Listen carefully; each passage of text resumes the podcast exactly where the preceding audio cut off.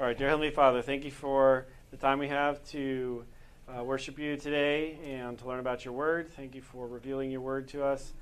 I pray that you would bless uh, this discussion and the rest of the day. In Jesus' name, amen.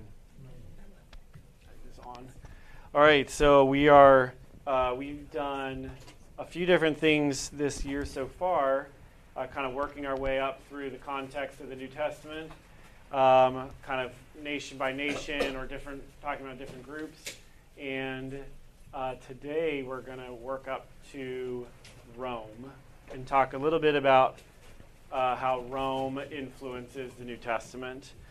Um, so uh, we did last week, or was it? Yeah, last week we talked about the Herods, all the Herods, and how they kind of show up through the New Testament. So to this week we'll talk about the Romans that show up in the New Testament, um, and we'll review the uh, Nebuchadnezzar statue and where Rome plays into that. So um, there was there's a Roman history, you know, stretches for you know, a thousand years or whatever. We're going to obviously talk about the first century AD, um, in particular one dynasty, um, the first dynasty of emperors, because there's five of them. There's five emperors, and four of them show up in the New Testament. so it's a, a pretty, pretty significant dynasty called the Julio the Julio Claudians. Um, you'll recognize Julius Caesar, uh, his name in there, and that's kind of the family that he came from. So, anyways, that's the sort of the dynasty of Roman emperors that we'll look at, and four out of the five don't show up. four out of the five show up in the New Testament. Only one that doesn't is Caligula, who is very famous outside of the Bible. Um, all right, so that's what we're going to look at. Um, so we'll start really quick by just uh, finding Rome on the statue of Nebuchadnezzar. So we have with Nebuchadnezzar, Nebuchadnezzar's dream, right? Um, we have the head of gold, the head of gold, the chest of silver, the thighs of bronze bronze, and legs of, sil- of iron. Okay. Uh, head of gold was what? Head of gold. Does anybody remember the head of gold? Babylon. Yep, Nebuchadnezzar himself or Babylon. Um, and the date we give them him is 605 because that's when he conquered Assyria, which was the previous kingdom. Chest of silver is Persia. Good. Persia. And that is usually 539, which is when Cyrus conquers Babylon and sends everybody back. Thigh of bronze is Greeks. Greeks. Alexander the Great. Different. You use different dates. 331 is when he conquered Persia. Uh, I believe it's the same year right around that is when he also conquered Israel. So that's the kind of thing you want to keep in mind. And then legs of bronze, legs of iron is Rome. Uh, and there's a few different dates you can use actually for this, depending on what you are 63 BC or 31. Three different kind of dates you could use depending on on how you want to go, uh, you know, what you want to look at. Um, the reason there's three is remember the Greeks Greek Alexander the Great conquered the whole world, then he dies, and the kingdom's broken up into four sections. Three of which really remain, and these are the three dates that Rome conquers all three of them. So the first one is the Greek mainland. He conquers Rome conquers that in 146.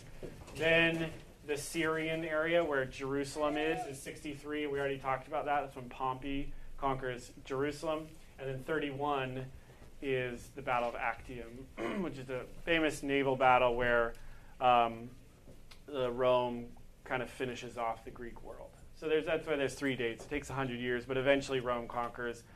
Then you have actually in the statue, you have the leg or the feet, the feet, mixed uh, feet of iron, mixed with what? Clay. Clay different interpretations for that. there's different interpretations for that, but I think it's Rome mixed with the Herods, who were not Roman. They were, uh, you know, Edomites or Idumean, like we talked about last week. And if you remember, right, we, we read about, I think there were 10 different Herods that showed up by name in the New Testament um, throughout. so they are really influential in this area, but they're puppets, they're kind of client kings of Rome. And so I think that's why the feet are mixed with clay. And then you have Jesus born 4 BC. Um, and kind of we can go on from there. But these are a little bit of what we'll talk about is the Rome part here, um, kind of where they show up in the story. But that gives a little bit of context of where kind of where we're coming from with Rome. Hopefully, not too many uh, too many dates. All right, so we are going to so we'll look at Rome and we'll look at the emperors that that pop in here. Um, we should do a little bit of Rome, just like background to Rome, before we talk about the emperors, because before Rome was an empire, it had a couple different histories, and actually. Um, one of the ways people before we um, the, the BC and AD system was invented, people would do most of their dating based on the founding of Rome. So that was kind of the, a very common dating system prior to BC AD. Um, and so the founding of Rome was seven legendarily 753 BC and that was so that's the founding of Rome. That's when Romulus and Remus, uh, the kind of famous legend of them founding Rome, happens. Uh, it's legendary. Who knows exactly what happened or when it happened? But the reason it's important is that everybody used that date to to um, to uh, date things, and they would use AUC was their abbreviation. AUC, hey guys. Um, AUC meant from the founding of the city. so all dates were based off that. 700 years since the founding of the city, 300 years since the founding of the city. And then in the 500s AD, a monk decides that they that we should have a different dating system and go off of the birth of Christ. Um, and so he nails down the dates for you know 1 BC, 1 AD, and after that we have our dating system. How'd they get it wrong? just not getting the uh, just not having the all the records and I mean it was there's there's a lot of different up until then you know you had they, everything was dated by the, the year of a king or the year of like a Roman consul and there would be overlap you know there'd be overlap or the records different people would use different years um, and so yeah so he was close but not quite not quite on um, but it's no worries um, so, so that's that's the, that's an important date. The other date for Rome, Roman history. So that's the founding of the city, 509. Again, not not a huge deal, but it was there was uh, five uh, kings that ruled in Rome until in 509 it became a republic. So the Roman Republic, you know, that's kind of a famous term, right? The Roman Republic in 509 lasted until 27 BC. So we're all BC here, which is when the empire, the emperor, uh, the emperors began with, who's the first emperor? Caesar Augustus. So he's who we're going to start with, actually. So we're going to skip 750 years of Roman history.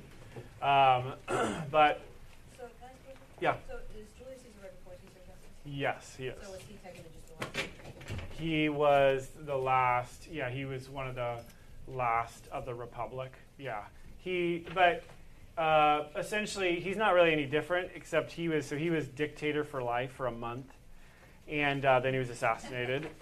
so he essentially was an emperor, and there were multiple people throughout the republic that essentially functioned as emperors. But in 27, uh, Caesar Augustus he is he's labeled Augustus by the Senate, and the Senate recognized like the whole everybody recognized him as like a sole ruler. Um, and that's what that's kind of what distinguishes the different the different times in their history.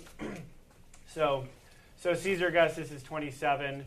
Um, and he basically, throughout this last century of BC, there were civil wars at the end of the Republic, right? Multiple civil wars, and Caesar Augustus wins the last civil war, which they would call the last civil war of the Republic, and then takes full control. And he wins it in 31 BC. So 31 BC is when the last civil war ha- finally ends, the Battle of Actium. That's why maybe you've heard of that battle before. It's because the Republic, the Roman Republic, ends and you have the Roman Empire. um, and then that lasts for 400, 500 years, give or take, till 476 is kind of the date for the empire ending. So you've got 500 years of empires, uh, emperors. Um, but we'll just look at the first ones, the Julio Claudians. So uh, Caesar Augustus, he's our first, he's our first emperor.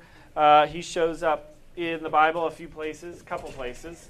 Um, so we will look at those and then look at the other ones. So uh, Caesar Augustus, uh, let's look at, I mean, I'll read Luke 2 1. That's kind of the, the famous one. Uh, Luke 2 1. At that time, Caesar Augustus sent an order that all people in the countries under Roman rule must list their names in a register, et cetera, et cetera. We have the, the Christmas story, right? Um, so he had been emperor for a while at that point, right? 30 years or whatever. Um, was obviously in charge of, you know, all Roman territory, including Judea. Um, that's where he has the authority to make that, you know, to do that. Normally, the census would happen for tax purposes, figure out how many people, who owned what. There'd be land taxes associated with that, and often a uh, revolt would happen at the same time as well. Um, so that's kind of the, a little bit of the context. And remember, too, so all those Herods we read about, right? They were all they were all subordinate to the, the Caesars or the emperor and they had their position because of Caesar's decrees. So they had to they had to um, kind of stay in the good graces of the Caesars. And so one of the ways they did that, we read about Herod the Great, right? One of the things he did is he had massive building projects. So the temple we read about how they were walking to the temple and admiring the building and the stones and everything. Um, he also built a massive port city that is Herod the Great and he, in order to endear himself to the emperor, called it. Does anybody know? Big port city? Caesarea? Caesarea. Yeah, he called it Caesarea. Um, it was one of the biggest, I think, biggest ports in the empire. It was massive, very famous, um, and he named it after his his uh, patron, uh, Caesar Augustus. So Caesarea shows up quite a few times. Where Yeah, was the money coming from for all this building? uh, taxes, taxes. So the the tax collectors, right, are always But just, so Poor. Rome wasn't contributing to, this was all taxes raised, you know? Uh, yeah, I think a lot of it, or most of it, probably would have been locally raised taxes.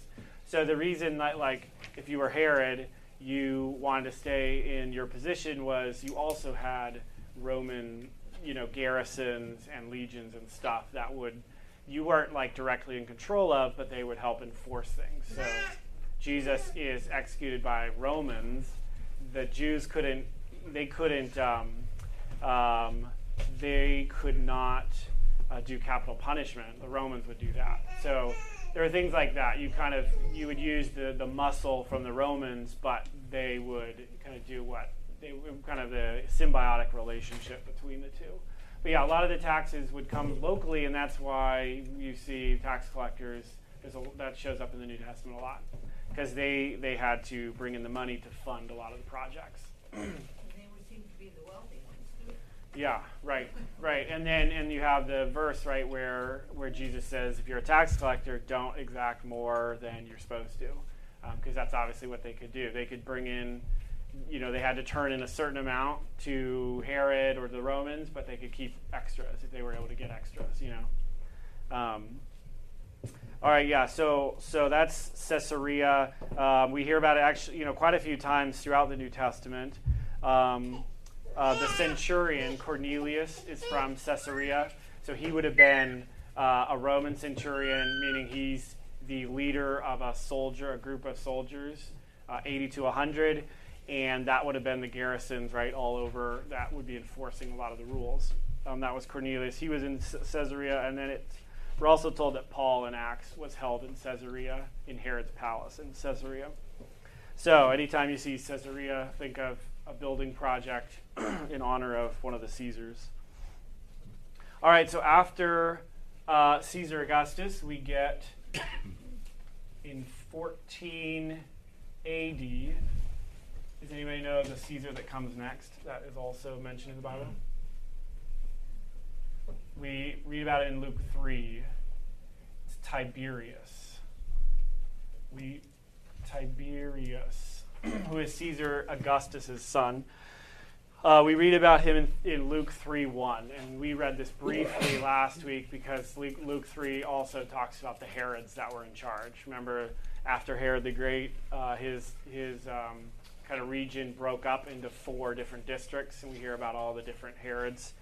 Um, you also, the same issue we had with the Herods, right, is they're all called Herod. You have the same issue with the Caesars, right? They're all called Caesar.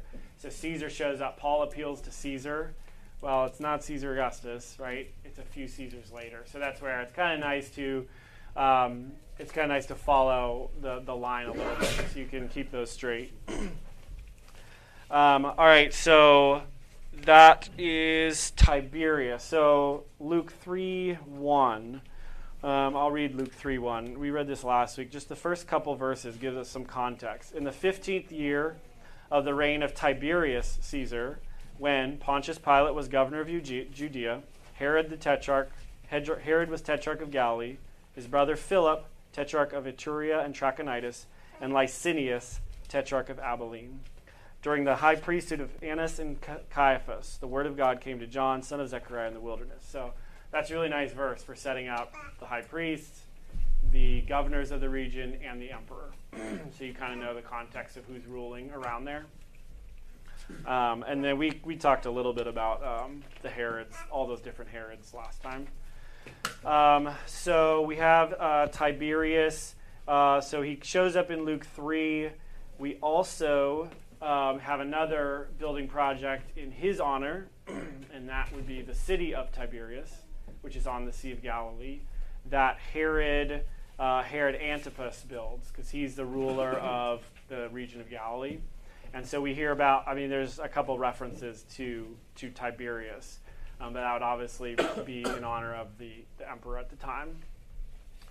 Um, that is uh, John 6 23. Uh, the, the boats came from Tiberias, which is uh, on the Sea of Galilee. Um, one other one other section. So um, the next emperor comes in in 37 which means that, so the next emperor comes in 37. So Tiberius rules 14 to 37, which means he is the emperor during Christ's crucifixion. Um, so we'll read run, one reference to him uh, during the crucifixion. Somebody might know when that happens. We know the reference to Tiberius during the crucifixion. John 19 12. John 19 12 uh, says, From then on, Pilate tried to set Jesus free, but the Jewish leaders kept shouting, If you let this man go, you are no friend of Caesar. Anyone who claims to be king opposes Caesar. so Tiberius is the Caesar that they're referring to. And um, a little thing that contributes to that is that to be a friend of Caesar was like an official title. The Herods would have been friends of Caesar which means they're kind of he's their patron and they're in you know, his good graces.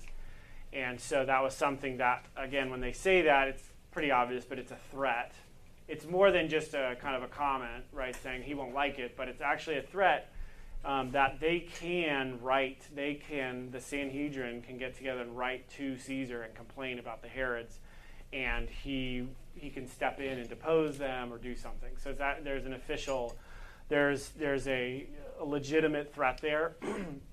and part of the reason that it kind of sheds a little light on things is Pilate really did not like the Jews and did a lot of things to kind of exacerbate relations.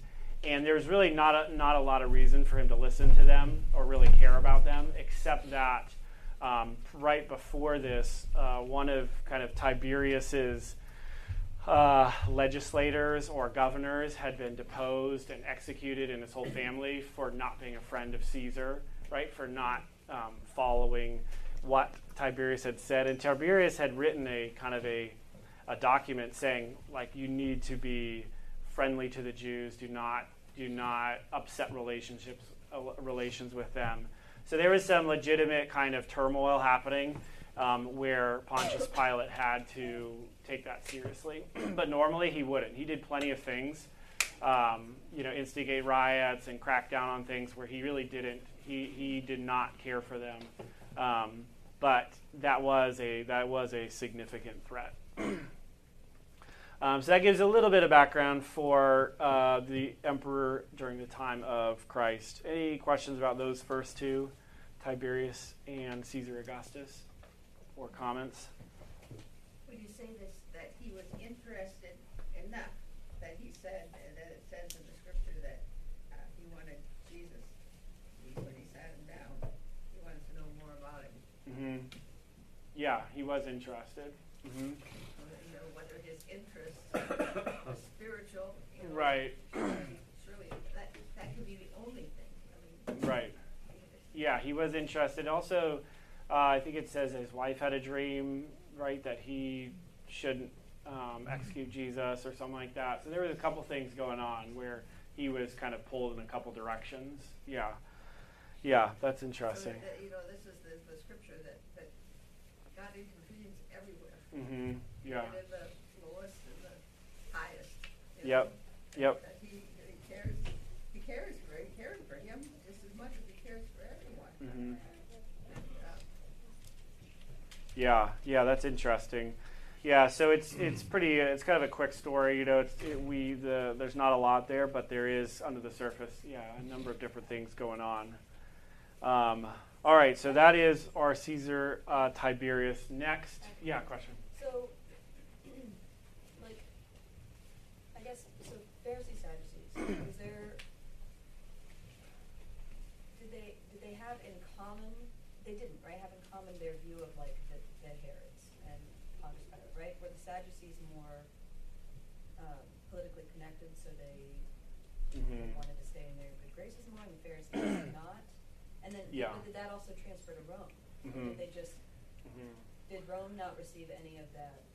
Yeah, I don't know of too many specifics, but in general, yeah, the Sadducees would have been the ruling elite, and they would have been working with the Herods to maintain power and to um, to keep the status quo. And then the Pharisees would have been the party that more so would have le- leaned against, leaned towards, you know, rebelling against Rome and throwing, you know, becoming independent again. Um, and then the Zealots was a, were a party that would have been way further right and would have been they would have been actively you know trying to upset the relationship with Rome and throw off Roman rule. Dan has some to add. Ju- Just to question a little bit. Um, so the Sadducees, they don't believe in the resurrection, which means they don't believe in a judgment. They're not held, they're not gonna be held responsible, so really it's all about self-preservation, right? So that's why they're in cahoots, if you will, uh, with the Roman governors, cause they see it all as, and that's been historically what had happened with them, ever since, um, they began paying off the, the oppressing, uh, you know, leaders or, or conquerors. And the Pharisees, because they, they were zealous for God in one way, but had embraced the fact that salvation was coming by the Jews conquering their enemies and, and they were seeing the enemies as Rome as opposed to sinful nature and, and Satan.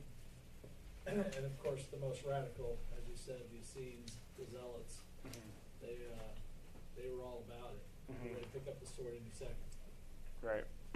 I just think, I think it's interesting, like, did it, so it was, it was, uh, against Rome that they felt this, it wasn't just against their puppets, because it's interesting that Mhm. they kind of go over Pontius Pilate's head by thre- this threat. Right. Right. To Rome, Yeah. that's just. That's that that shows their desperation. Right? That shows their desperation to execute Jesus. Yep. yeah. Um, yeah. And um, also, like, all the Herods too were most of them were like educated in Rome and had most of them would have had would have received Roman citizenship as well, so you kind of dual citizens, and we're like they would have looked at them as very much the same thing, or very similar. Um, but also, it's just yeah, they were just circumventing their immediate, you know, kind of immediate report for somebody above them. Yes. I think there's just one other connection to bear in mind here, right? So the Herods are descended from who? Esau. Esau, right? So he- it's the false son. So the Herods are really the false king. So you have false priests and a false king, and they're working together against Christ. All right. so then in 37, we have the famous Caligula, who does not show up in the uh, New Testament and only reigns for four or so years, and he's executed or he's assassinated um, by the what would be maybe like the Secret Service of uh, Rome. Uh, is assassinated in cahoots with the Senate, who wants to set up a more. Actually, they want to. Caligula is so bad, they want to return to the Republic, is what they want to do. They want to try and re- re- return to a Republican government, um, but they're not able to. And the um, kind of again the Secret Service uh, of Rome set up uh, Caligula's. I believe it's his uncle, who is Claudius. Claudius does not is not planning. He's his uncle, right? So one thing, Caligula was Tiberius had a bunch of different um, bunch of different uh, plans of succession that were not did not include Caligula, but he actually lived till he was 78, I think, super long. And in the meantime, uh, you know, it's a violent place, and lots all of his successors end up getting bumped off. So Caligula is kind of like the fourth or fifth option, and he's terrible, um, famously terrible. Uh, we won't go into details, but he in 41, then he's executed, obviously assassinated, and Claudius becomes uh, emperor. Is not planning to be emperor. Uh, he's his uncle. Was not planning to be uh, have this authority, but the Senate puts him in, or, or the uh, he he's made emperor and actually does pretty well. Most most people, you know, in history would look back and say he did a pretty good job, including he's famous for invading uh, Britain. so he is the one who invades and sets up Britain as a Roman a Roman colony. Uh, in 41, yeah, is when he became emperor, and he invades Britain a few years later, 43 or 4. Um, that and Roman law was set up there? Yep. Yep, it becomes a Roman colony for 200 years, 300 years, something like that, for a while. Yeah, 400 years, long time. Yeah, and um, and multiple people had tried before, including Julius Caesar, 100 years before. So Julius Caesar had invaded, and it didn't work out. Uh, Caligula had sort of tried, um, and then Claudius is the one who actually sets up uh, a, a foothold there. Uh, we hear Claudius a couple times mentioned. Uh, let's keep an eye on time. Yep. We see Claudius mentioned a couple times in the New Testament. we'll look at those. Um, he is mentioned in, and we let's have two people read Acts 11, 27 to 30. Somebody do Acts 11, 27 to 30? Ashlyn's got it. And then also, could somebody do, um, what's the other one? 18, Acts 18, 1 to 3. 18, 1 to 3. Bethany? Okay. All right, so um, Ashlyn, let's do uh, Acts 11. Now in these days prophets came down from Jerusalem to Antioch, and one of them named Agabus stood up and foretold by the Spirit that there would be a great famine over all the world. This took place in the days of Claudius. So the disciples determined, everyone according to his ability, to send relief to the brothers living in Judea. And they did so, sending it to the elders by the hand of Barnabas and Saul. Okay. Um, so interesting sort of parenthetical there, mentioning there was this big famine and it happened in the days of Claudius. Um, two Roman historians mention the, the famines, though, so potentially there's um, there was a reason for that, uh, that for mentioning that it happened during the time of Claudius. Uh, Suetonius is one uh, uh, um, Roman historian and, and Tacitus as well, pretty famous. Suetonius says um, in his Life of Claudius, so he wrote uh, kind of biographies, right, of the emperors. In his Life of Claudius, chapter 18, there was a scarcity of food, which was the result of bad harvests that occurred during a span of several years. So he mentions it there. And then Tacitus, uh, in his Annals, chapter 11, 4, um, a vision that came to him, Claudius, I believe, uh, at night was the reason charges were, were filed against the man. In this, this dream, he claimed to have seen Claudius crowned with a wreath made of wheat, the ears of which were folded downward. And from this vision, he predicted lean harvests to come, which did come later. Um, all right, so there's a little bit going on there, just a couple random sort of connections to the Roman historians that, that these, this, these events happened. Um, not that we needed proof or anything, but some people like to, to see those connections. Um, and then let's do 18. So Acts 18, 1 to 3. After this, Paul left Athens and went to Corinth, and he found a Jew named Aquila, native of, native of Pontus, recently come from Italy with his, like, his wife Priscilla, because Claudius had commanded all the Jews to leave Rome. And he went to see them, and because he was of the same trade, he stayed with them and worked, for they were tent makers by trade. Okay. Um, so, again, we hear about Claudius in Rome kicking all the Jews out of Rome. Um, this is also mentioned in Suetonius. Uh, he says, um, uh, since the Jews constantly made disturbances at the instigation of Chrestus, he, the Emperor Claudius, expelled them from Rome. So they were fighting over who Christus is. That's what uh, Suetonius tells us.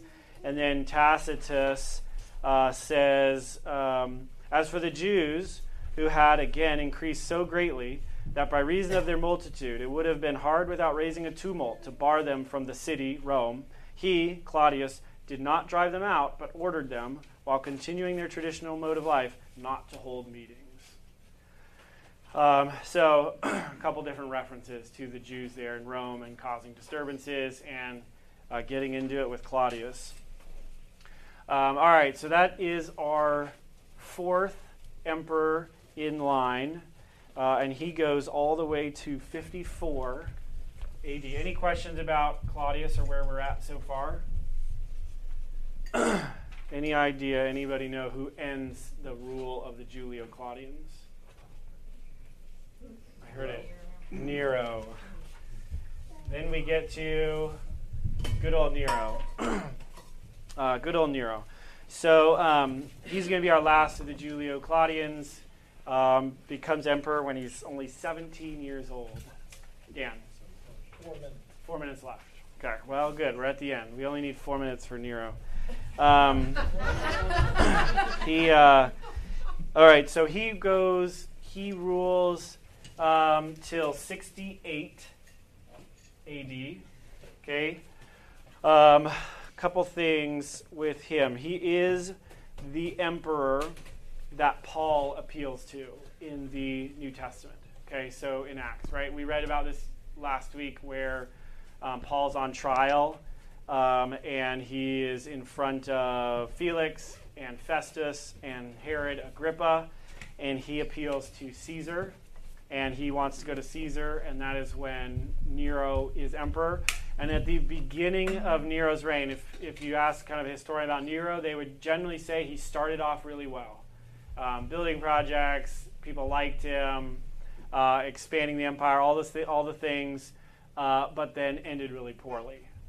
um, and so, at the beginning of his reign, you would it would have like made sense to appeal to him. You, he was it, uh, they would they would have thought he was sane and a good judge. Um, but then it's towards the end of his reign that he starts to kill off all his family members, his wife, his mother, his brother, everybody. Um, and you hear about some of the, the kind of um, the things that he did where he gets his reputation. Um, and he obviously persecuted the Jews incredibly after the fire in Rome. Um, so, uh, so in, in Acts 25 11, we see Paul appealing to him. Um, you said persecute yeah. the Jews. The Jews. Wasn't it the Christians? The Christians, yeah, the Christians. Sorry. Um, but as you could see with the one reference, sometimes the Roman historians They Right. didn't really care or know the difference. yeah. Yeah. Um, um, Tacitus mentions uh, Nero and the Christians. Uh, so I'll read that. It says um, in his life of, of Nero, he says Nero fastened the guilt and inflicted the most exquisite tortures on a class hated for their abominations, called Christians by the populace. Christus, from whom the name had its origin, suffered the extreme penalty during the reign of Tiberius at the hands of one of our procurators, Pontius Pilate. Um, I read that because that's, I think, maybe the most famous sort of um, reference to the crucifixion outside of the Bible is from that section. So the life of Nero by Tacitus mentioning the Jews. Yeah, or Christians. So Christ died 33. 30 potentially is kind of the date we're going with. So where, what timeline, when does Paul appeal to Nero? So we're talking 25, 30. Yeah, so he so Nero's 54, right? So I believe uh, let me see. 57 is my thought. Uh, but I yeah, I'm not I, sure. I just hadn't thought of that time span in the New Testament covering Right. almost 30 years at this point. Right. Okay. Yeah, so So when's John the Baptist, uh, or when's uh, Revelation written? good question. That is the question. We will get to that next week. Ben, wouldn't he have to be, uh, wouldn't he have to be past thirty, because he was thirty when he started his ministry? Yeah. And he, and he had his ministry for three years. Well, we, I think we're told he was around 30. 4 BC or 1 BC? It's about, it's about, We're told he's around 30. So we don't I don't know if we're told well, exactly. it says, it it says he was thirty, At least 30. but, but the, I'm just looking at roughly Paul's ministry. sure, Roughly, the appeal to Caesar was 24, 28 years. Yeah. later. yes. It was Yes. in that range. Yes. That was kind of what was interesting. Yep. And, uh, you know, we're not, we're not far from, I'm not stealing your thunder, but clearly written Revelation before seven. Right. Well, That- sure, but was it written before Paul appealed to Caesar. I Well, that would be yeah. So yeah, I mean they're um, they are not necessarily related. Paul in you know Paul in Rome, but yeah, potentially they are written at a similar time. Um, we will look at John and Revelation uh, next week or whenever we pick this up again. Um, but we'll end with Nero and this. Uh, so, uh, because this does set up kind of the 70. Where we are really, we are trying to end at around like a 70 AD, and we'll talk about uh, the, the fall of Jerusalem. The thing to note, though, is Nero, um, he does all these things, right? He persecutes the Christians. Uh, there's the Great Fire of Rome. In 68, I mean, people really don't like him. Profligate spending, all these types of things. Uh, he commits suicide. He's only 30 years old, I think, or really pretty young. Um, and then you have the year, what's called the year of the four emperors. So, year of four emperors, which, if you can imagine, is not a peaceful time uh, for the empire, right? Different generals claim to be emperor, emperors. There's civil war all year long. And in 69, so that's 68, I believe, 69, you have Vespasian, Vespasian takeover, whose son is Titus. And Vespasian is the general, the Roman general who, who uh, has all the legions in the east of Rome, which are the, the legions uh, in Judea, in Israel, Egypt, and the east. He's the general, and he takes over as the kind of the next emperor that actually holds the, the, the crown. And that's the start of sort of the next dynasty, is his family line. So the Julio Claudians end with, a, with Nero committing suicide, and then four emperors that year, and then Vespasian takes over in 69. And this is the dynasty we'll talk about next, uh, which is the dynasty in charge during the fall of Jerusalem. So that's kind of just a little like kind of uh, for next time. And we'll talk about John and Revelation and some of that stuff. Yes, question. Vespasian one of those four? Uh, I think he was the fourth. Yeah, I think he was the fourth. Yep. I have to double check, but I think it's yeah. It, he's the fourth, and then he's kind of keeps it for a while. Uh, okay. Any other questions? Okay. All right. Let's pray, and then we'll break. Dear Heavenly Father, thank you for this time. Thank you for the ability to dis- discuss uh, your word and the way you reveal yourself inside the, the Bible and outside. I pray that you would uh, go before us today, bless Dan's preaching and uh, the rest of our time. In Jesus' name, amen.